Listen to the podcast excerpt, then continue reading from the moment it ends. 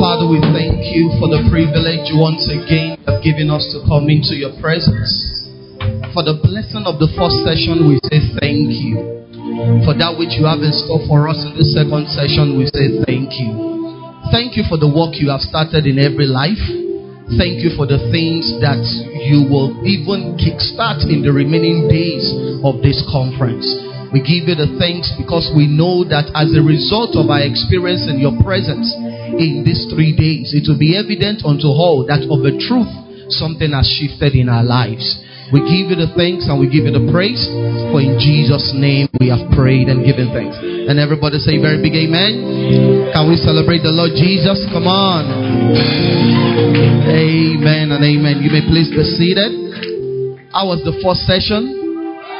Awesome. And we celebrate Mrs. Ngozi Ezeka Atta. God bless you. Amen. You know, there were some of the things I started talking about, and it was, you know, some of the things she talked about are some of the things I'm still going to be telling us about. Right. So um, I was just like, ah, yeah, in the spirit, yeah, in the spirit. Praise God. Uh, you know, um, we're still going to be having a Q&A session, right? It's a public holiday weekend, so you are not rushing anywhere, are you?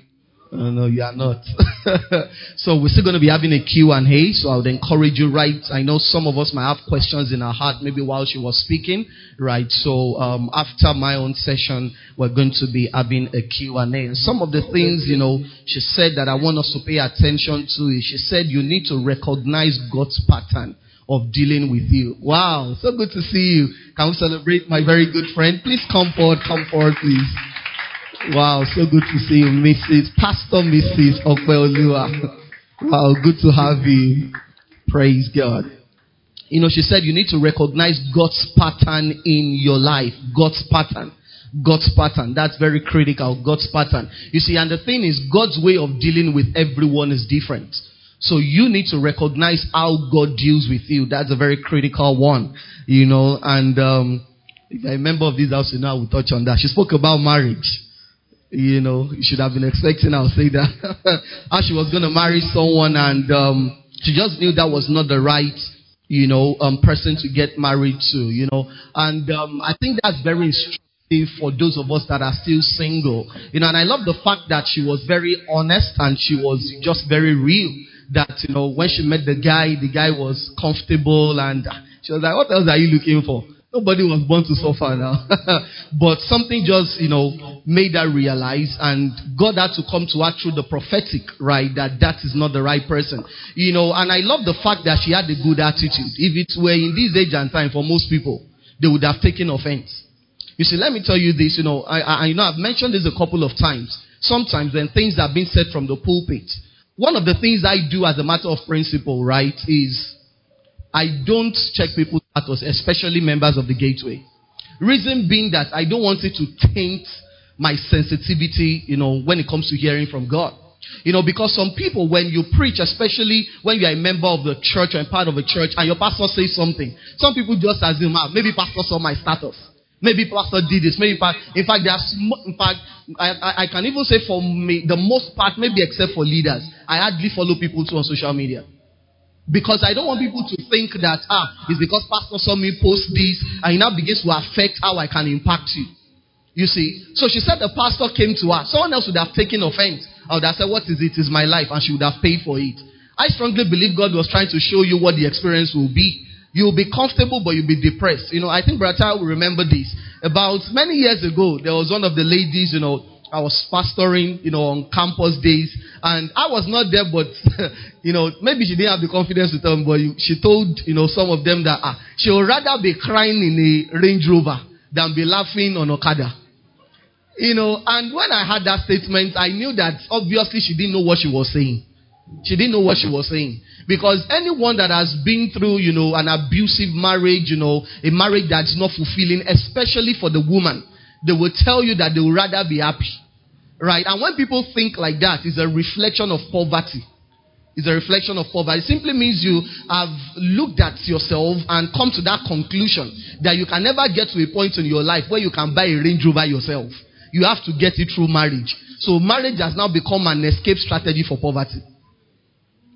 You know, and I love the fact that she said that. So I would encourage every, you know, I remember the first time, you know, I've had friends, you know, lived on the island. I've worked on the island, you know, in my consulting days. But the first day I was tempted to live on the island was the day we came to visit you. when you guys moved, you know, to the new place. You know, I told my wife then, you know, I was just like, ah, should you start planning to move to the island? You know, there are highlands and there are highlands. You know, where they stay, you know, they don't use gen in that estate. So you will not even know you are in Nigeria because light doesn't go. Who would not love to live in that kind of a place? You know, but I said that to say this. Imagine if she had made that marital decision because of comfort. Now she has had that comfort and she's still going to have a greater dimension of comfort. Do you understand? So I would encourage us, especially ladies. I know guys also do that nowadays. You know, you see a lady working in a nice office, she's comfortable. You just say, ah, this one will my future. You are going to regret it. It's only a matter of time. You're going to regret it. Praise the Lord. You know, and she also said that she spoke about moments of silence and waiting. That's not how she put it, but that's how I wrote it. Moments of silence, right? Moments of waiting, when you're about to move from one phase to the other. I think the reason why a lot of people don't transition, why they go back to the familiar, is because of that uncertainty that exists, right, between the exit of the old and the emergence of the new. The truth is, it's an uncomfortable place to be in. It's an uncomfortable place to be in. And the problem is, many people don't want to experience that discomfort. And if you don't go through that season, you say life will still bring you back to that season. Is it that you say God doesn't destroy the works of our hands, but when we step outside of His purpose and His plans for our lives, we make ourselves a easy target for the devil.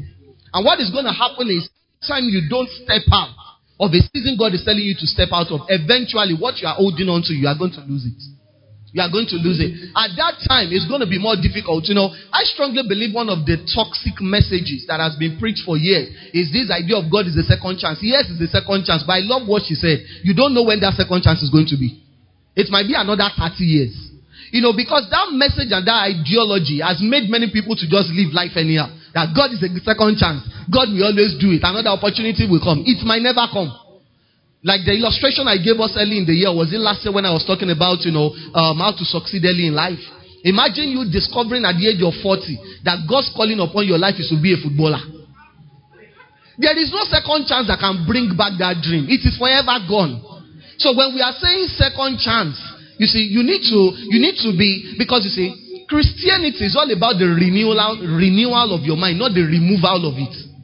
It's not about the. So when people say things, they just. It's as if many times people are not practical, especially those of us that are believers. It's just, ah, I know God will do it. Even if I miss this opportunity, another one will show up. It might never show up. It might never show up. Once again, can we celebrate our first speaker? Praise God. So tonight I want to speak very shortly. They already said I should not be saying shortly. now when I say shortly, that's when the message is always long. Praise God. But I'm going to be speaking on repositioning for a quantum leap. Repositioning for a quantum leap. Repositioning for a quantum leap. If I don't finish today, I'm going to finish on Sunday. But I have another message prepared anyway for Sunday. Um, repositioning for a quantum leap. And tonight I'm going to be using the life of Zacchaeus, Joseph, and Daniel as a case study. I'm going to be using Daniel as a case study for repositioning and Joseph and Daniel as a case study for a quantum leap.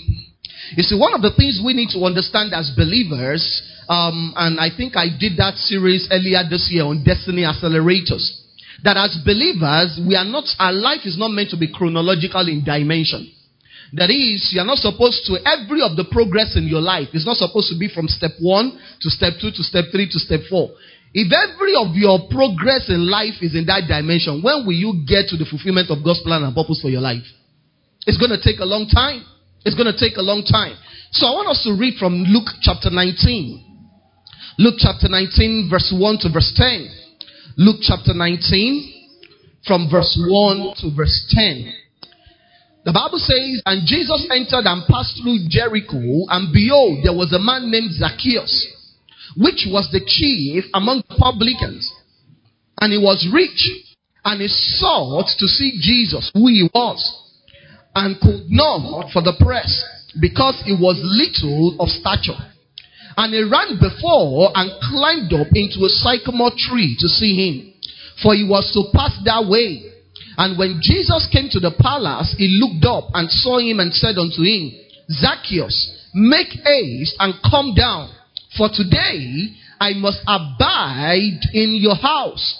And he made haste and came down and received him joyfully. And when they saw it, they all murmured, saying that he was gone to be guest with a man that is a sinner. And Zacchaeus stood and said unto the Lord, Behold, Lord, the half of my goods I give to the poor. And if I have taken anything from any man by false accusation, I restore him fourfold. And Jesus said unto him, This day is salvation come to this house. For so much as he also is a son of Abraham. For the Son of Man is come to seek and to save that which was lost. May the Lord bless the reading of his words in Jesus' name. Now, I want you to see what happened in the last phrase. The Bible says, This day is salvation come to this house, for so much as is also a son of Abraham. The Bible tells us about Zacchaeus here that he had a disadvantage. His disadvantage was is that it was short, it was little in stature. He had a very small stature, and the Bible says that this guy, you know, being a successful guy, still had the limitation. And you see, every one of us need to come to that point of realization that there will never be a point in your life where you are not going to have something called a disadvantage. But you see, in spite of your disadvantage, you must learn to look beyond that disadvantage, right? And you see, begin to think about how you can strategically position yourself in spite and regardless of your disadvantage. So you see a man by the name of Zacchaeus. The Bible says he wanted to see Jesus. And everybody, they were already around Jesus. So it was impossible for him to make contact with Jesus. So instead of doing what everybody was doing, trying to see Jesus, the Bible says this guy went ahead of everybody, right? And he positioned himself in a place where Jesus was going to pass through. What that simply means is that the guy had inside, inside knowledge because Jesus could have taken another route. So he probably found out where is Jesus going to take. And the Bible says, right, because it was to pass that way, the Bible says that he climbed the tree. That is, he positioned himself in a place where he could see Jesus and Jesus could see him. One of the things we need to understand is this even though it is God's plan and purpose for every one of us to consistently experience a quantum leap, and that is why you see here Jesus saying in the last phrase, the 10th verse, He says, This day is salvation come to your house, for so much as is also a son of Abraham. And I've told us time and time again, when you give your life to Christ, one of the things that happens is that you are initiated into the covenant of Abraham. The blessing of God is not what comes upon you. Praise God. It's the blessing of Abraham. You see, you need to understand that on the earth, there are people that God has created as systems. That if certain things are going to happen in your life, you must align with what God has started through them. Are you hearing what I'm saying this evening? So, when we give our lives to Christ, the Bible makes us to understand in Galatians 3 and verse 13 to 14. It says, Christ has redeemed us from the curse of the law, being made a curse for us, for it is written, Cursed is every man that hangs upon a tree, that the blessing of Abraham might come upon the Gentiles, not the blessing of God. It simply means every blessing that is going to be made manifest on the earth is already domiciled right in the covenant that God made with Abraham.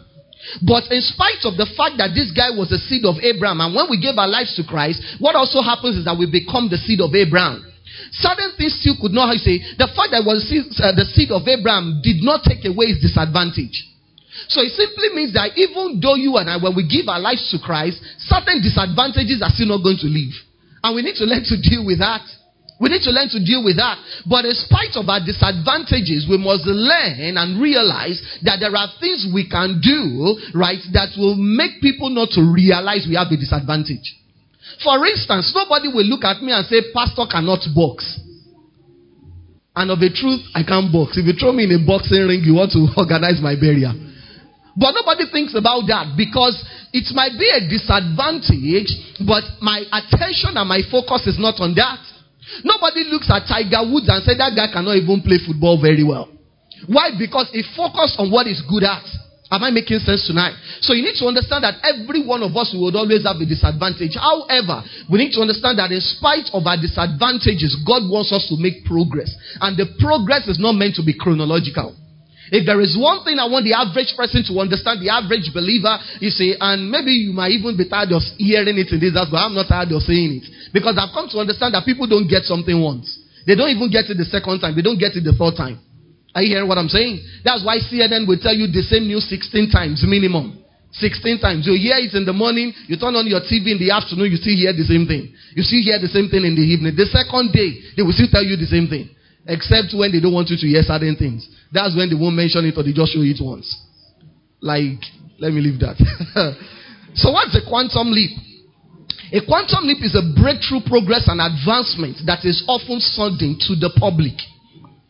Attention and focus or emphasis onto the public. A quantum leap is a progress or a breakthrough progress and advancement that is often sudden to the public. The second thing you need to understand about the quantum leap is that it is an advancement whose process is not chronological in nature. It is an advancement whose process is not chronological in nature. The third thing you need to understand about the quantum leap is that it violates common sense because it cannot be empirically validated. That is, you cannot really, you know, say this is how it happened. To the public, you cannot say ah, this is what he did, this is what she did. A quantum leap is a byproduct of principles and practical steps that are unknown to the public. That's the fourth thing you need to understand. In case you don't get that, just get the message after this session. A quantum leap is a byproduct of principles and practical steps that are unknown to the public. That are unknown to the public. That's why Jesus said in Luke 19, verse 42 to 45. It says, saying, If you had known, even thou, at least in this your day, the things which belong unto your peace, but now they are hid from your eyes. For the days will come upon you that your enemies will cast a trench about you and compass you round about and keep you on every side. And you shall, and shall lay you even with the ground and your children within you, and they shall not leave you in one stone upon another because you did not know the time of your visitation. The time of your visitation. So one of the things we need to realize tonight is this a quantum leap is a byproduct of principles applied that is unknown to the average person. If you see anybody who is making progress in you this, and you know, she said 2020, right? Many of us saw 20, you know, I think some of the memes that was really popular last year was some people said things like 2020 should just be deleted in the year and all those things, you see. And one of the things I addressed last year, I remember, was telling us don't think that way. Don't think that way. Even when the lockdown was lifted, a lot of people were still, you know, you'll be surprised some people are still using COVID to complain till now. Till now, some people are still saying COVID, COVID. When the world is already moving on, you see, that lockdown was some people's best season. It was the best season of some people's life. The best season of some people's life. Going back to that idea of a disadvantage, there would always be a disadvantage, but you must make up your mind that what is a disadvantage to everyone is not going to be my own disadvantage. It's not going to be my own disadvantage. So, what are the things that certain people know? When you look at people like Joseph, it seemed that CBS, he experienced a 24 hour miracle, like we pray. That God, the way you lifted Joseph, lifted Joseph in 24 hours, lift me now, now, now. but what you need to understand is there are things that Joseph did over the years that culminated in that quantum leap. A quantum leap doesn't just happen. There are things that you do that is usually unknown to the public that eventually leads to a quantum leap. That eventually leads to a quantum leap. So it doesn't just happen. It doesn't just happen. Fine, there is a place of prayer. But let me tell you this prayer is only one of the elements in the equation. If all you do is to pray and you are doing nothing, you might experience a quantum leap, but it's not certain. It's not certain. Am I making sense tonight? It's not certain. But what are the things that you and I need to know? What are the things that if we put to work, it can guarantee a quantum leap? It can guarantee anybody can experience a quantum leap. You need to realize that. It's not that God chooses some people and say, you, you will advance in life. You, you will stay on the same spot for a long time. You see, the thing about God is this. God does not interfere in whatever He has created. Am I making sense tonight? God does not determine who falls down if you decide to jump off from the top of this building. He has already put a system in place. It's a principle of gravity.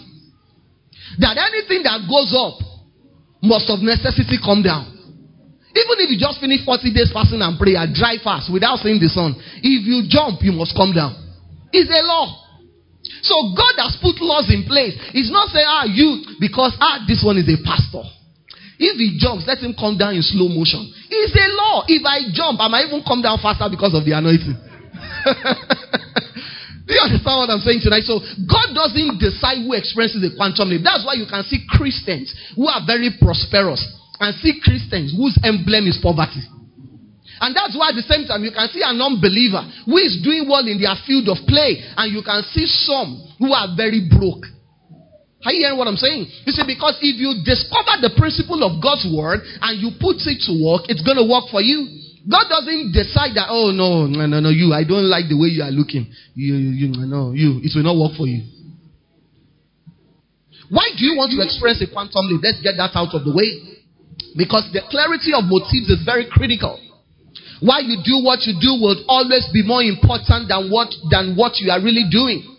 Why do you want to experience a quantum leap for show off, for self aggrandizement? Because the thing about the quantum leap, remember what she said that um, in November, within 24 hours, they made a 3 million naira sales. Sorry, in less than, it's not even 24 hours, like 12 hours. Because we were not, it's like 12 hours, right? Now, I love what she said. She said she took the money and invested it. They bought a bigger mixer, not the latest iPhone. Is somebody hearing what saying? invested thousands of dollars in personal development and business development. The question is, when was the last time you invested in yourself? Was the last time? You see, I've told us this, and I hope I'll be able to get there tonight. Some of us have said things like, I'm not the reading type. Then it simply means you are not the greatness type. It's as easy as that. Because when you went to school, you had to read. There is nobody that is the reading type. Trust me, there is nobody. See, the thing about a habit is that when you practice the habit over time, it gets to a point of addiction.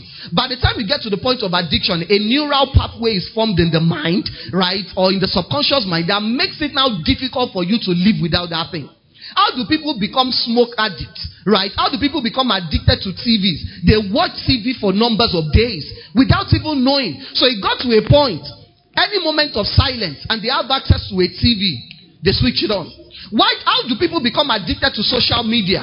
You see, because every one of us here, we were not born with social media. Right? Nobody social media. But over time, you got used to waking up in the morning and checking WhatsApp first thing in the morning. So it got to the point you did it over a couple of days and you did not know. You know, some people have said anything you do for 21 days, right? It becomes a habit. It's not true, actually.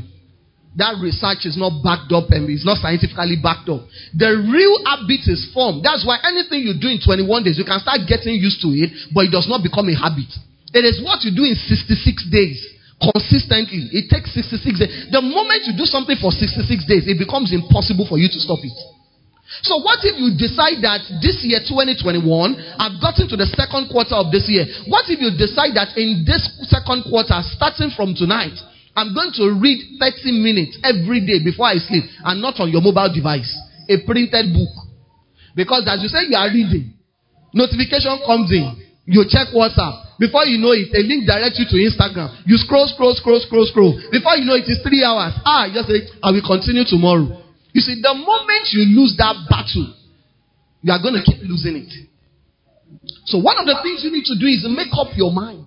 Make up your Are you hearing what I'm saying? You see, things don't just happen. If you see things happening in people's life, it didn't just happen. That's why I said a quantum leap is a byproduct of things, principles, practical steps that is unknown to most people. The fact that you don't see, you heard her say things like, you know, the person she was, uh, the church where they were above, the woman came to her and said, What are you doing? He said, She's not doing anything. You're actually doing something. It's something. You know, but when people ask us what are we doing in this part of the world, what comes to our mind is maybe you went to one baba, they gave you a jar, but you are doing something. A man or a woman investing and reinvesting in him or herself is doing something. Right? Reading is doing something. Cultivating strategic alliances is doing something. Hmm. So what do you want to express a quantum leap? Why? Why? It's very important. And you need to clarify that. Maybe you should write that down and think about it when you get home. But two things that must be in your motive. Number one is the kingdom. And number two is to be a blessing. Because the higher you rise, the more the resources that will come to you. That's just the truth. That's the way life works. The greater your success, right, the more the resources at your disposal. So the very first thing you need to clarify before you begin to experience some dimension of success in life is why do I want to experience this? Why do I want to have this? Why? Why? Because you see, if you don't clarify it, you might begin to take steps that will be like that of a man that has run mad. What do I mean by that? When you get to a point, you don't have clarity of motives, and you have all of a sudden you just have 50 million naira in your account. The first thing that will, you can you can get to the shopping mall and just begin to behave like a mad person, in the sense that you begin to buy things you don't need. But something just tells you now, the spirit is now driving you, buy this, buy this, buy this, buy this.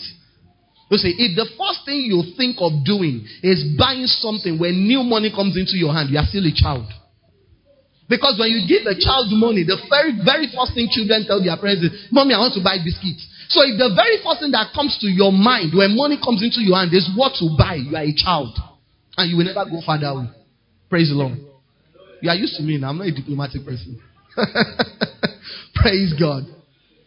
Repositioning for a quantum leap requires number one, or maybe I should just put it this way Reposition for, repositioning for a quantum leap is a byproduct of personal responsibility. Is a byproduct of personal responsibility. That is, the things you need to do to experience a quantum leap is what nobody can do for you. People can tell you what to do, but they can't do it for you. Imagine First Lady and I now want to write an examination. And First Lady is reading, I'm not reading. Even if I augur through osmosis, what she has learned cannot be transferred to me. It can't. The problem with the average person, especially in this part of the world, is this idea of collective success. There is nothing like that. So your uncle does well. Everybody now feels a sense of entitlement that he's my uncle, he's my uncle. You know, one question people get to ask one of our speakers that will be coming tomorrow, right, is anytime he mentions this, they say, ah, are you related to Sheikh Bodegbami? He doesn't really like that. you know, but he had to chart his own course. But I know people that one person succeeds in their lineage. They just say, ah, yes, that's my uncle, that's my uncle. And their own life is going down the drain. But they are attaching their life to someone else's success. You see, let it get to a point in your life that the people around you that are successful, they, they, are, they are not running away from you. Do you understand what I just said? Because, see, if the people around you are succeeding and you are not succeeding, over time, uh, it will be very difficult for you. You yourself, you will be ashamed to call them your friend. When you say it, even you, you will be asking yourself, Am I alright? Because even if you think it is okay, life will question you that, ah, you must not be alright to be calling someone like this your friend. How many of us are parents, they see people on TV, ah, we were classmates, we were classmates. You may be classmates, but you are not life mates. Because you can even if you decide to go to the person's office, that doesn't mean you can access that person. So it requires personal responsibility. It is not something someone can do for you. The second thing we need to understand about quantum leap is that it is buffeted by vision. Buffeted by vision. And she already mentioned something related to that. What do you see? What's that picture? It's buffeted by vision. If you don't have the vision of a bed, you see, if you're already comfortable with where you are, you can never experience a quantum leap. You must see something bigger than where you are. What are you seeing? Thank God for where you are. And just like I've been telling us since the beginning of this year, for so many of us, you know, certain things have been happening in this house in the past couple of months. Mind blowing things. But you see, whatever God has done up until now is the least He plans to do. Because you can't tell me that God's best, God gave you His best in February and in March, and He just wants you to be looking in the remaining days of the year. God doesn't work like that. And I've shown us this scripture, is in Revelations 22 and verse 2, that the Bible talks about the tree bearing fruit every month. It simply means as a believer, God wants something exceptional to proceed from your life on a monthly basis, not annual basis. Not, you can you see that? In the midst of the street of it and on either side of the river was there the tree of life, which bare 12 manner of fruit and yielded her fruit every month. And the leaves of the tree were for the healing of nations. Did you see that? And the Bible calls us trees of righteousness. It simply means as a tree of righteousness, something, different manner of fruit. It might be that in January it's career fruit. In February it's financial fruit. You know, in March, different manners of fruit every month. The Bible says yielding a fruit every month. So when the month is getting to the middle and something has not happened in your life, you should go into the place of prayers with a scripture like this that God, where's my fruit for this month? It's a personal responsibility thing. And let me tell you this for those of us that are married, your spouse cannot even do it for you. Your spouse can't do it for you. Repositioning for a quantum leap is driven by desperation. Driven by desperation. Driven by desperation. You must want more. The money you are not making, someone else is making it. The houses you have refused to buy, someone else is buying it. The properties you are not acquiring, someone is acquiring it. Am I making sense tonight? It requires desperation. And I've debunked this mindset for us. This mindset of when people talk about Jabez, that Jabez's life was so bad, it was so horrible, and one day Jabez went into the place of prayer and he now said, God changed my life. And God now blessed him. How many of us have heard that before? And we believed it because we didn't read the Bible ourselves. You see, Jabez was a successful guy. The first thing the Bible tells us about Jabez was that he was more honorable than his brethren. But Jabez was not satisfied. You see, because the fact that you are successful among your brethren does not mean you are successful in your city. Many of us, we judge our success by the success of the people within our immediate environment. The fact that you are successful in your city does not mean when it comes to a global scale, you are successful. And that's why when you think that the money in your hand is so much, why don't you convert it to dollars? Because that's how they measure the wealth in the global wealth. So that money that now you have 10 million naira in your account, your shoulders are not so big. Nobody can talk to you anymore. Convert it and realize how broke you are. You are just starting. Are you hearing what I'm saying? You are just starting. You are just starting. So a quantum leap requires dissatisfaction. You see, that's why I said the motive has to be clarified. When I said dissatisfaction, not for accusation, but you see, the more you have, the more you achieve, the more you can be a blessing to others, the more you can help people. A man that is not taking care of himself cannot take care of somebody else. The way of a naked man that wants to give you his shirt. You didn't get that. You will get it in the message. Repositioning for a quantum leap hmm, requires a bias for action. A bias for action. A bias for action. That is, if you're going to experience a quantum leap, you must consistently be in motion. The Bible says the steps of a righteous man, they are ordered by the Lord, not the sitting down. The steps. It simply means you are in motion. It is when you are in motion that God directs you. Isaiah 30 and verse 21, it says, You will hear a word behind you saying, This is the way, walk in it. When you turn to the left and when you turn to the right, it simply means you are already in motion. You are taking steps. Then the Holy Spirit will say, No, don't go that way, go this way. You remember the story of Paul the apostle. The Bible says that he wanted to go to Asia. And the Spirit said, No, don't go there. He wanted to go to Bithynia. And he says, Don't go there. And in the night he slept and he had the dream. And somebody from Macedonia, right, said, Come to us in Macedonia. And he went there. It simply means he was already taking steps. He wanted to go to certain places. God leads us in motion. What many people have been taught for years is that you want to know the will of God, lock yourself up somewhere and pray for days. God will now speak to you, My son, my son, I have called thee to the nations. It doesn't work like that. It's lazy people God talk to. You see, if God has to speak to you in a spectacular way, number one, is it that you are stubborn? Number two, you are deaf of hearing. The people God spoke to like that, go check out their life. Apostle Paul, God had to call him in a spectacular way because he was so stubborn. He was moving against what he was supposed to be building. So if God has to talk to you in a spectacular way, check your life. Something is wrong. But you know, that's what many people look for as believers. It says, Something told me. It's not something, it's someone. It's called the Holy Spirit, and it's a person, it's not a thing. It's a person, it's not a thing. Hmm. Praise the Lord. Critical areas where you must reposition for a quantum leap. Number one is mental repositioning. Mental repositioning. This is where it starts from. If you don't get it in your mind, you cannot realize it in your life. Proverbs 23 and verse 7. It says, As the man thinks in his heart, so is he. Philemon 1 and verse 4. The day I came across the scripture, he blessed me. He says, Without your mind will I do nothing. Without your mind. Without your mind. Philemon 1 and verse 14. Without your mind. It simply means that even God is saying that except your mind agrees with certain things, it will not happen in your life. You see, the fact that somebody is praying so passionately does not mean that something is, they are agreeing with something in their mind. Haven't you seen people pray, pray, pray? You know, we pray a lot in this house. I hope you know. So I'm not against prayer. you know, right now, in case you are not even aware, you know, we pray now every day, 12 midnight and during the day. Uh-huh. So, in case you think I don't believe in prayer, that this pastor does not pray, really, come and live with me. You will understand that I pray. But I understand that prayer is only a part of the equation. It's only a part of the equation. It's only a part of the equation. You can't just say, I'm praying and I'm doing nothing. But the Bible is making us to understand that even though you are praying, you must also work on your mind. You must also work on your mind. Mental repositioning is the foundation of all repositioning, especially when it comes to a quantum leap. What you believe is what you become. What you expect is what you experience. So the question is, do you expect a quantum leap? Do you expect a quantum leap? Proverbs 23 and verse 18. The Bible says, Surely there is an end, and your expectation will not be cut off. You know what we even call faith? You know, faith is simply an operation of the mind.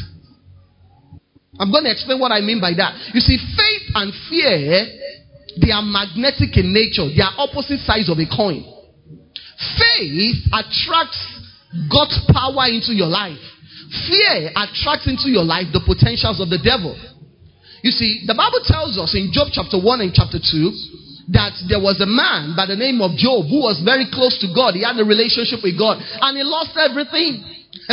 and in chapter 1, when he lost everything, Job said, The Lord giveth and the Lord taketh away.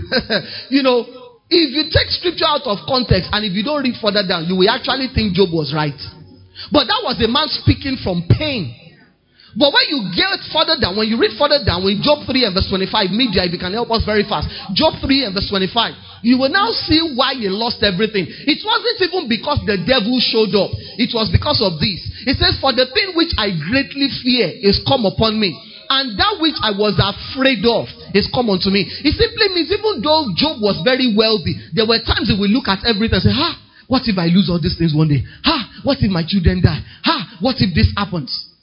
The fear was already there. And that was why the devil could walk up to God and say, You know what? You are the one, you see, God in a sense, you are even you are doing beyond what you are supposed to do. This guy has created, you know, you created a hedge around him. But by law, the fear gives me a right into his life. And that's why God said, you know what? The only thing you must not touch is his life. You have the right to touch anything. Why? Because Job gave the devil access through fear. True fear. And what is fear? Fear is simply expectation.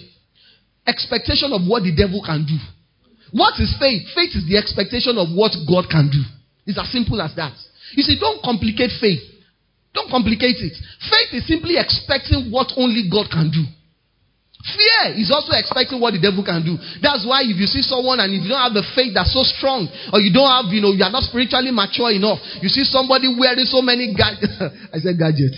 that's the way me I see it. You see, there may be calabash here and talk to something. You know, I was like, ah, that man is powerful. Oh. If he slaps me like this, I can turn into chicken. It's expectation. Because let me tell you this, if those guys were that powerful, why is it that when the white man came to colonize us, they could not judge them? And they were carrying their people into ships. It's expectation. Something you don't believe in cannot work against you. It's expectation. But the moment you believe, ah, it can harm me. Oh. If they've taught you like this, you just but if you don't expect that it can hurt you, it's not going to hurt you. So what do you expect? Some people are looking at me like, oh, Pastor, it's not as simple as that. Too. Oh. That's why I say it depends on your level of spiritual maturity. I remember, I think it was here on Sunday, you know, we are, we are practicing. We are coming out, and that's why I said gadget. And we saw the, ah, you know, with some of our friends. I know we're coming out, we're about to, you know, go to the car. We just saw this guy. Ah, wearing all these, ah, like, this kind of guy should not be here. I was just like, this guy is confident too.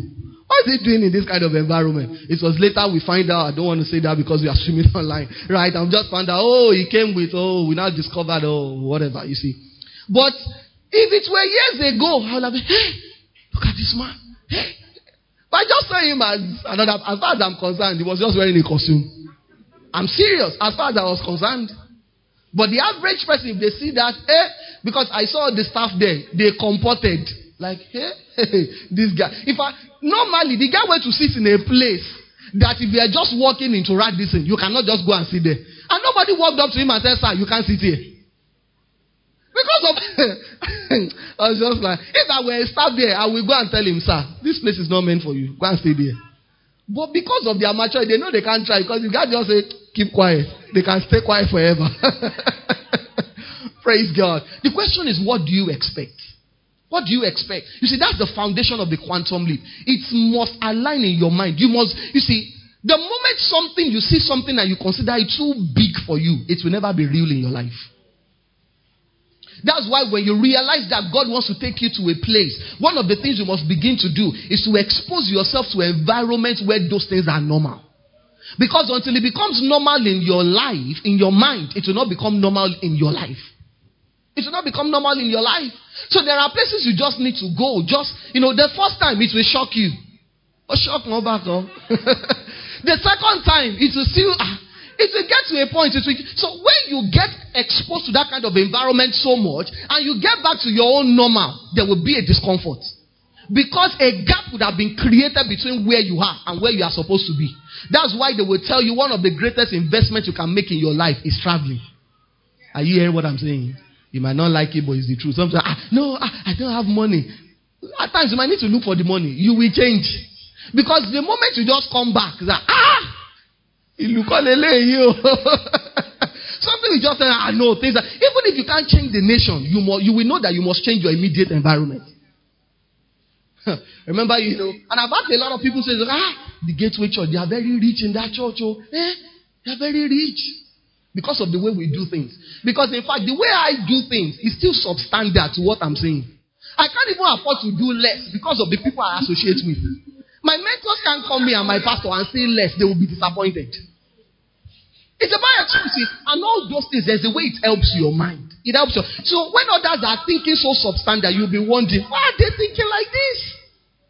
You know, there are some people in this Lagos uh, that have never been to the island. You'll be amazed. If you are here, you have not entered an airplane before, save money and go to Abuja before the end of the year. Have that experience, just enter one. It will break a limitation in your mind. Let me tell you, this leap thing we are talking about is not so, so it, it, is, it is practical. It is practical. Don't say, eh, fly, return, I will just go. Come like that, 70,000. I will take nice bus. What you will see in an airplane, you will not see it in bush. As men, they are on the way now. If they carry you. but let me tell you this it will help your mind. Am I making sense? And we say, eh, business class. I know, is it not the same time we get to where they are going? The way they will treat you in first class is different the way they treat economy class. Have that experience. All of us as if I'm speaking over your head. I'm not speaking to you now. I'm speaking to your future. Are you hearing what I'm saying? Ephesians 3 and verse 20. The Bible says, Now unto him that is able to exceedingly and exceeding and abundantly and above all, no, sorry, unto him that is able to do exceeding abundantly, above all that we ask or think, according to his power that works in us. You can see two things mentioned there ask or think. It simply means your thinking is as powerful as your acting. Your thinking, many of us ask, we don't think. So we are asking God, this is my year of enlargement. But you're thinking, can I really enlarge? The law of mathematics says plus times minus is what? Is minus. So you have prayed for hours. 21 days fasting and prayer in January. But your thinking is negative. What you are simply doing is you have, through the law of mathematics, you have cancelled everything you have prayed about. The equation goes a long way. Mental repositioning. Mental repositioning. That's where it starts from. So have a productivity mindset as opposed to activity mindset. Some of the mindsets, I can't really go into that because of time. Let me just rush. Number two is social repositioning. Hmm. Social repositioning. Social repositioning. Proverbs 13 and verse 20. The Bible says, He that walks with the wise will be wise. But a companion of fools will be what? Destroyed. Those who walk with wise men will be wise. Hmm. You see, don't build relationships based on emotions and comfort. What do I mean by comfort? Some of us, the only friends we have are people from our tribe because we can speak your language. Mrs. Ngozi is my friend. She's not Yoruba. As you can even hear from her name. As Ngozi is it Ata. Eh? Yeah, is it Ata? At, ata. So I pronounce it. I want to tuition it. She, she's not even Yoruba. Are you hearing what I'm saying? Some of us, all your friends, because you are Yoruba, all your friends are Yorubas. because of gossip. It will be it will be more interesting that way. Hmm. Some of us, the only friends you have are the people living two streets maximum away from you. People that when we come back from work or from school, you can easily go there, collect pepper, sugar. you see, don't build relationships based on emotions and comfort. Are you hearing what I'm saying? Don't build relationships based on nearness. There are some, you see, the relationships that will even advance your life and reposition you for a quantum leap are relationships you will need to pay for. When I mean pay, not necessarily in monetary terms, but relationships that will cost you. Because many of the relationships that will ex- enable you to experience a quantum leap are not relationships that are readily available. Am I making sense this evening? Especially if you know you have not even made quantum, not to talk of leap. Ah, you see, you are the one looking for something. If you have not experienced any level of progress and lifting in life. So when you want to make contact with people that are already up there, don't think that they are just waiting, they are so jobless. They are waiting with open arms like the father of the prodigal son. They don't know you. Am I making sense? But you see, the second step to quantum leap is social repositioning. There are relationships that when you have, it makes rising in life easier. And there are relationships that if you have, if all your friends are struggling, you will live a struggler for the rest of your life. Am I making sense? Many of us cultivate relationship based on sentiment. Even the Yoruba proverb says 20 children are not supposed to be praying for 20 years. They should not. If they are, something is wrong. It simply means all of them have refused to leave the village. They here, chewing stick, playing draft early in the morning. Hmm. You know, it was the cousin of Amnon. How many of us know Amnon in the Bible? Amnon. How many of us have told her the story a couple of times? You see, how many of us know Solomon? Everybody knows Solomon. But you see, it wasn't Solomon we are supposed to know, it's Amnon. Amnon was the first son of David. He was supposed to be king after David. But you know what destroyed his life? His friend, who was also his cousin, by the name of Jonadab. It was Jonadab. One day, you know, which is something that can happen to, you know, because in their time and during their era, you know, there were, because you look at someone like Abraham. Abraham, you know, let me just leave that. There's no point. That's not a topic of discussion tonight. All right. So, Jonadab told him because it began to develop affection for his half sister. He said, ah, What is it? You are the crown prince now. You should be able to get anything you want. Just pretend. He gave him the strategy of how to rape his sister. But he don't give him the strategy of how to protect himself after the rape. Because the Bible says when he did that, Absalom, being the, um, the brother of Tamar, the Bible says he said nothing for two years, but he was cooking up the plan for his mother. And the day he died, and David thought they had killed all the king's son, it was that same Jonadab that told the king, Calm down. It's only Amnon the king. This can't be all the king's son. Have you forgotten what he did two years ago? The same cousin and friend.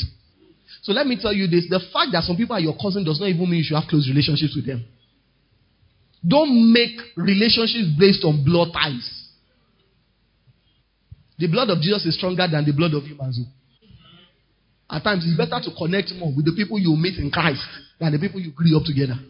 You haven't, you haven't read it in the Bible where the Bible says the enemies of a man's, uh, the, uh, uh, man's household are his enemies or something like that. There's a scripture like that. Social repositioning, very critical. You want to experience a quantum leap, you have to be strategic in your relationships. There are people in life that are going to be against you. There are people that will be with you, and there are people that will be for you. Everybody you meet in life, they fall into either of these three categories. They are either against you, they are either with you, or they are either for you. What does that mean? The people against you, that's not difficult to understand. The people with you are the ones that are very difficult for people to understand. These are people that are around you for the time being because of what you're doing, right? The belief that associating with you will take them far. And it's not that they are bad people because you too, there are people in whose life you are simply because of where you believe they will take you. But the third categories of people are the people that are for you. That, I see, this one is a double-edged sword and I'm going to explain what I mean by that. The people that are for you, whether you are right or you are wrong, whether you are failing or succeeding, they are there for you. The dangerous part is that this relationship, except if it's with people who also have a right mind, it can keep you on the same spot. Because even if you are not making progress, they will still love you. Even you see, that's why a mentoring relationship is one of the most strategic relationships you can ever have. Because your mentor does not love you for who you are. He loves you for where you are supposed to get to. When I'm with my mentor, sometimes I don't smile out. After the meeting, I just, I'm thinking. I'm thinking. You see, a mentor that talks to you and all the time you are shining your teeth is not a mentor. Uh, he's not a mentor. That's why sometimes people come to me and say, I want you to mentor me, I know they don't know what they are talking about, especially for somebody like me. You know, some people are naturally diplomatic. Me, I'm naturally direct. I don't know how to go like this. I tell you straight. because that's the way I was raised. That's the way I was trained. My pastor doesn't look at me and say, Aki, it looks like the way you are behaving, you are stupid. It's Aki, you are stupid. It's not, it looks as if, he's not looking like you're already behaving in a stupid way. So if you can't hear that, I can mentor you. And you see, it has helped me. It has helped me. You know, some people, I, I, that's why one of the things that I, I can't stand is stagnation and failure. Ah, I can't stand for things to just, ah, because I know the kind of people I must report to. They will ask me. So what, I remember, I think it was in January when we went to this. He said, "So what's the plan for the year now? What are you doing now?" It was, you know, I thought it wasn't going to. We're already leaving after two hours of this and so he threw the question at an unguarded moment. You know, there are times when you know this question will come, so you have already packed it when he says this, I will say that. So I was, he just threw the questions, pa pa, one after the other. If I didn't have the answer, that's it. And I trust my pastor. He will give it to you straight. I remember there was a time he told me, he said, The reason why I'm relating with you this way now is because of your wife, because you are now married. In fact, when I want to spend time with, me, with him very well, I say, me, let's go together. Let's go. Because if I got married, ah, 30 minutes maximum. Whatever I got married, ah, of the truth. When you find a good wife, you obtain favor. Not only from the Lord, from the right people. So if you notice that after you got married, you are losing favor with the right people, check it. Out. Go and do deliverance for yourself and your wife. Praise the Lord. Or maybe it's for your husband or vice versa. But please pay attention to this social repositioning. One of these, I think it was last year or late 2019 when the Holy Spirit showed me the scripture. I've been reading the Bible for years. But God told me, you know, and when the Holy Spirit tells me something, I know. And when, you know, the Holy Spirit just told me, he said, Do you know Jesus would have been buried like a normal criminal if not for relationships? Joseph of Arimathea. The Bible says he went to Pilate. The Bible says he was one of the disciples of Jesus. But during the earthly ministry of Jesus, there was never any mention of his name. But he was so close to Jesus that the Bible says he did not beg for the body of Jesus, he demanded. It simply means he was in governance and he had power. The Bible says he demanded. Pilate even said, ah, Is he dead? Even Pilate did not know Jesus was dead. And the Bible says he took his body, put it in a tomb, and sealed it. And sealed it. If not because of him, they would have just brought the body of Jesus. Because none, Peter, James, John, all of them, they did not think of where they would bury Jesus. Because they did not even want him to die. Because the day Jesus said, I'm going to die, Peter said, Never. Jesus said, Ah, get thee behind me, Satan. So they were not preparing for his burial. So there was no plan. It was a Joseph of Arimathea. Only God knows what Jesus had told that guy. That was not recorded. He already had that tomb. Because the guy wasn't planning to die. But the Bible says he already had that tomb. And he knew Jesus was going to be there. So let me tell you what that simply means is that even relationships you have that should not be public. Did you get what I just said? If every of your relationship, you visit someone, selfie, pra, pra, yeah, you can't go far. Let me tell you, over time they will not even tell you, but truly successful people are very private. There are people that want to get close to me. One of the things I do when people send me want to get close to me is I go to their social media. I analyze you. Once I notice you are not a private person, you can never be close to me. Never. Ne- never. It is not possible. You, you, can never do. Because we tell you something, whole world will hear. We go somewhere together, pra, pra, you have snapped. What's that? I'm telling you how to experience a quantum leap. Go and check it. Everyone that has experienced a quantum leap, everyone that is up there, you know, it is what they want you to know about them that they reveal. But there are some people, you even know the, the school their children are going to. If you want to kidnap them today and the entire family, it's very easy. Very easy. Hmm. The privacy I've been building for years. One nonsense rascal will now come and. No. So, so your relationships are very powerful. If you're going to experience a quantum leap, pay attention to your social repositioning, social repositioning, or social positioning, as it were. You look at Jonah. Jonah and the guys that were in the ship with him, the guys didn't do anything, but the fact that Jonah was on that ship means they will never get to their destination. The guy Bible says that those guys were praying. Everybody was calling on their God, but no prayer was answered. But the guy that knew was the source of the problem. When they said, Cry out to your God, don't sleep, he didn't pray because he knew. Hmm. I was having a conversation with a family friend of ours, you know, a couple of, you know, um, days ago. And this person was talking about the fact that, uh, about how they helped someone. And they helped that person and their family just went into crisis and problems. It's not everybody you help. You know, she spoke about the Holy Spirit. Many of us people just come to her, can you just say, ah, why not? Why not? Have you asked the Holy Spirit? Just like, what is that habit? Let me tell you, some money you transfer to people, you transfer your, that money from your account, your account runs into crisis. That's just the truth. I'm not trying to scare you. This is a faith church. But you need to understand the way the world operates. And let me tell you, in case you think, ah, the pastor is just trying to sound Africa. In fact, the person it happened to, they did not happen in Africa. Are you hearing what I'm saying? So you have to be, you have to be strong. There are people that they enter into your life and problem just enters. And just like Jesus, the disciples were in a crisis. The Bible says there was a storm, but Jesus entered into the boat and there was a calm. And there are people that when they enter your life, there will be a calm. Things will just be normal. There will just be peace. Pay attention to those things. You look at Rehoboam. Rehoboam was the son of Solomon, the man reputed to be the wisest man before Christ, because obviously he wasn't wise. A wise man, a truly wise man, will not marry 700 wives and 300 concubines. He will not be. Bible says that he built one temple for God, one synagogue, and built one thousand for all his wives. Because the moment you stop building for God, you start building for the devil. Is there wisdom in that? Aha. Uh-huh. So when people say Solomon is the wisest man, correct them before Christ. He's not the wisest man that ever lived. Jesus was the wisest man that ever lived. Unfortunately, he gave birth to a son that inherited his foolishness. Rehoboam. Because the Bible says that day the whole nation to him with the cabinet. They said, you know what, your father taxed us so much. But he has constructed everything he wants to build. Can you please reduce the taxes? And the wisdom of Solomon manifested for a short while. He said, Give me time. I will get back to you. Unfortunately, he went to his friends that have never been in governance, that have never led anything in their life. So what should I do? Say, ah, they are trying to test you. Tell them that my father built you with whips, I will build you with scorpions. He went to the people that counseled his father. They said, These people, if you listen to what they say, they will serve you for the rest of your life. Stupid guy. He got there, said what his friend said. How did he lose the kingdom? In one day. He lost in one day what his father and grandfather built for 80 years. Why? Because of the people in his life. Don't think that the people in your life has no impact. They do. It is better to be alone than to be with the wrong people. Are you hearing what I'm saying?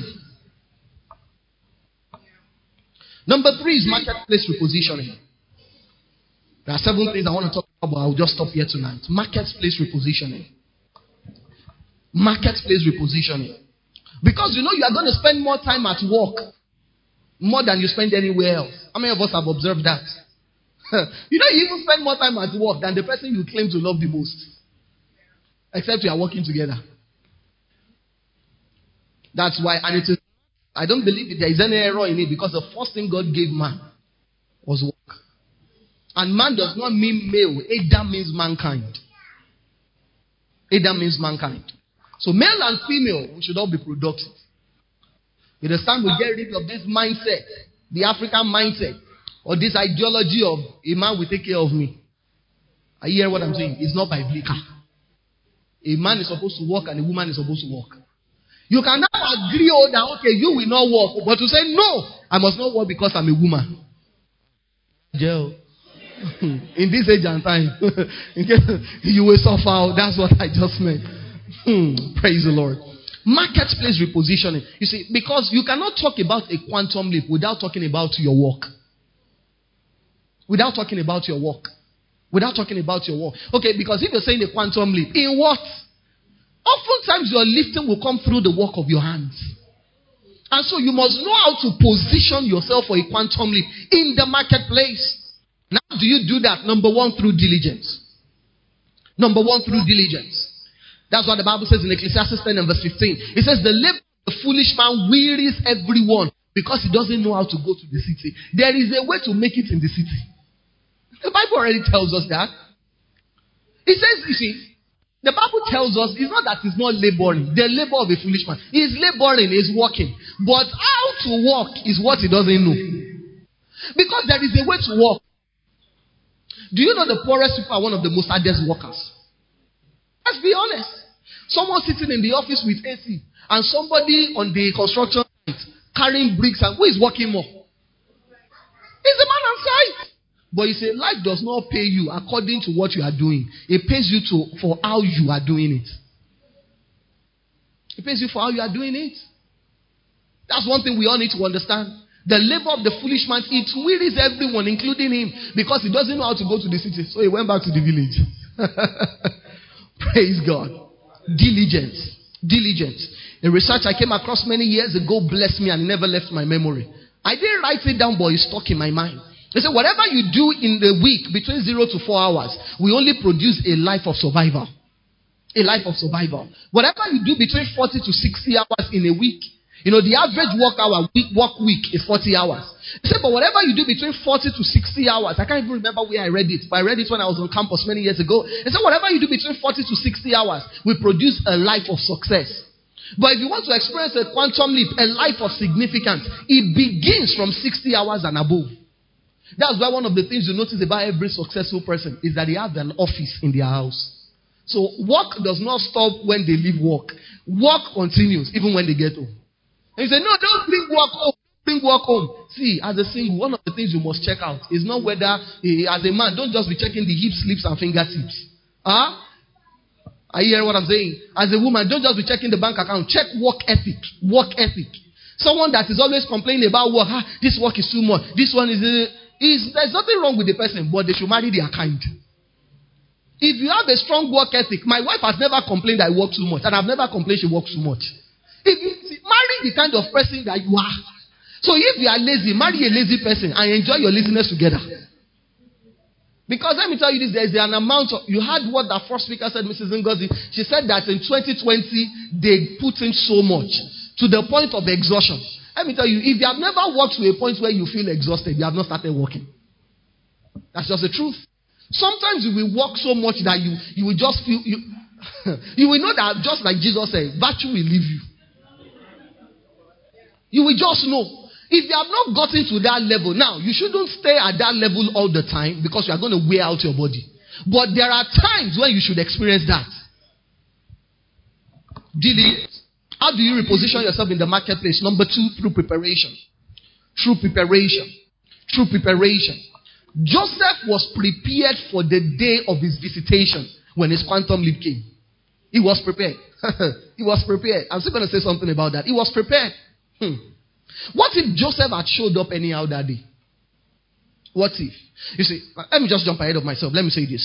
There are two types of time, and I want you to write this down if you are taking notes. Number one is what is referred to as chronos. Chronos is the time that we are all familiar with. The time of the day, it's 7 p.m., it's 8 p.m., that is chronos. The second time that most people are unfamiliar with is kairos. Kairos simply means divine timing, or better still, an opportune moment. And the thing about a kairos moment is that they don't come with announcements. It's always like a normal day. That's why many people miss it. It is in retrospect that you will realize. In fact, when a kairos moment is taking place, you don't even know. It is in retrospect that you realize that was a kairos moment. That was a kairos moment. What do I mean by that? The day David got to the battlefield and he heard the voice of Goliath, the Bible never told us that God thundered from heaven and he said, David, David, kill Goliath today. Oh, if you don't kill Goliath, it's finished. You can never get to the palace. He just realized I can bring down this guy. That was his divine timing. That was his kairos. If he had lost it, he might never have gotten the opportunity. Are you hearing what I'm saying? Same thing happened to Joseph. Joseph had the dream that he was going to become a world leader. The day he appeared before Pharaoh, God did not announce to him, today is the day that you saw 13 years ago. God did not, but that was Kairos moment. He that moment anyhow, he might never have realized and fulfilled the dream God gave him, even though the dream is valid. The reason why a lot of people die in hope and frustration is not that God is unfaithful, but it's because their kairos moment came and they did not recognize it. And the only way to take advantage of your kairos moment is to treat every day and every opportunity as if it's a kairos moment. Are you hearing what I'm saying? So every day you show up. You show up. You show up. That's why there is a, you see, whether, when the gateway children were still in the old place, those who were part of us then knew my passion has not reduced. When we were less than 10, when we were less than 5, the way I preached then is the way I'm preaching now. Are you hearing what, in fact, are you hearing what I'm saying? The way I preach, in fact, sometimes, you know, because I don't know why Lagos is like that, but less people come for midweek service. But we are going to change that narrative. In this house, it must change. It's one of my goals. Sunday service and Wednesday service should not be different. Service is service. That's why one of the things I stopped at our midweek recharge service is coming to church casually, especially among the leaders. And workers is coming to you very soon. Just says, where this service just come. It's just midweek. No. You are coming to meet with God, the most important personality in the whole universe. You never know when your opportunity will show up. It's a kairos moment. So you must treat every moment right. If you are someone that talks, whether you are talking to two, whether you are talking to 20 or to 2,000 or 2 million, you prepare the same way because you never know. My pastor told me years ago, he said he had an opportunity to speak somewhere in South Africa. It was even a trip he didn't plan to go for. He just felt, you know what, let me just go relax. And he went to this trip and he had to speak somewhere. And while he was speaking, he didn't even know, you know, it was even in a small setting. After he spoke, a woman just walked up to him and said, I love everything you said. He said, and she just said, anywhere you want to go to in the world, let me know. Anywhere you want to, just let me know. Anywhere, any country. What he did not know is the woman was an ambassador or something like that. I can't even remember. And as at that time, he was telling me, he said the least number of years he has of any country that he wants to go years. But what if they are saying, they are not even plenty here. The people in my church in Nigeria even more than this. Anyway, today, Let's just open. No, listen to what I'm saying. Listen. If you like, listen. If you like, don't listen. Me that I will soon go back now and go to correct people. If he had spoken anyhow, he didn't know who was sitting and listening. He said, in fact, if somebody had told him the woman was that powerful, he wouldn't have believed it. Because when we know the way some people just make promises and they just speak, well, look at who is this one.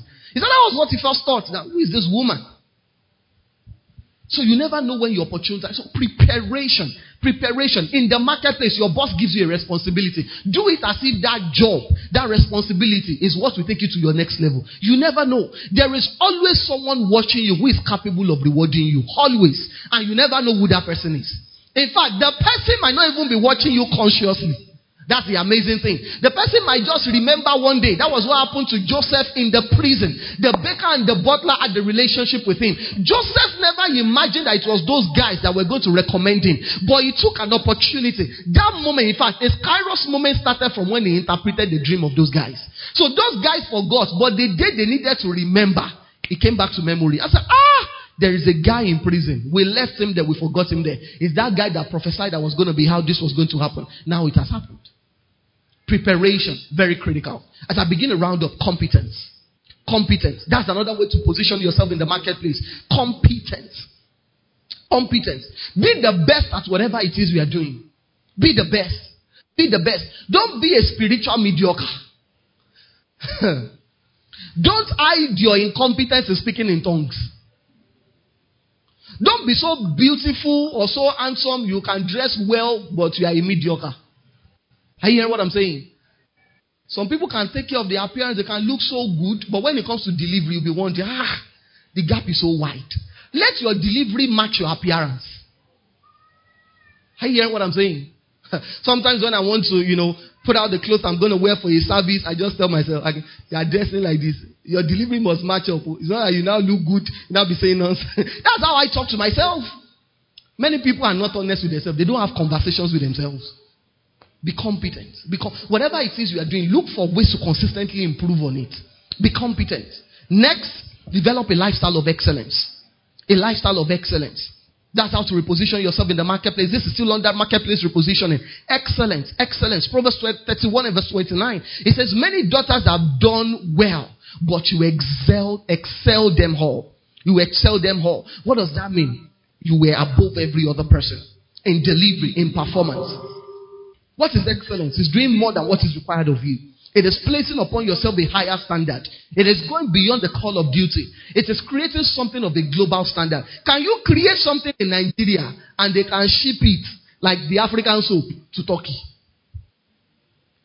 Or if you get to the airport and say, What is this? They send you back. No, no, this can enter our country. You know, it's not every country that is like your country, that everything enters.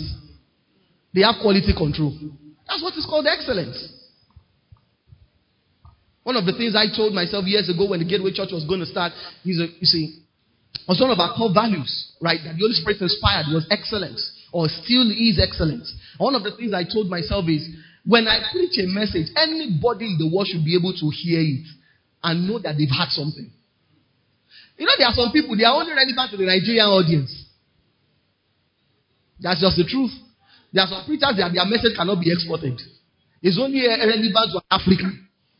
An Indian cannot hear it and say, what is it? They don't understand what you are saying because they're only speaking. And some people, it's not only to Africans, not even only to Nigeria, it's to tribe. You know, there are some places, that's why in the gateway, that's why one of the things we had to talk. You can't, in actual, if, for instance, if you paid attention, you notice that you can't sing a Yoruba song and sing a, have ah, what's wrong with you? This is not a Yoruba church. If you sing one tribal song, you must sing another tribe next to it. So if you sing Yoruba, the next one must be Igbo. Or just sing English throughout the service. Because you can't just, you know, there are places you step in and just say, ah, no, this is an Igbo church. As a Yoruba man, you just know you can't fit in here. And there are places you get, ah, this is a Yoruba church. Oh. You, in fact, you hear the ushers as they are talking to themselves. Now, and somebody that does not hear the language is just entering the church for the first time. And they are wondering, ah, this is a Yoruba church. The pastor might even be speaking Queen's English, but every other person has destroyed the culture of the church. Excellence. Excellence. Whatever it is you are doing, ask yourself, can this be exported? Can it be? And you see, today you are exporting things, you just don't know. Social media is a form of export. When people see, go and check the people following you. If they are all the people, you know, you know, I think it's social media or Facebook, they say your contacts, they will now bring those people, maybe the people you went to school together, that you should follow them. If all the people you are following and that are following you are people that you knew in your past, you are not prepared for the future. That's just the truth. That's just the truth.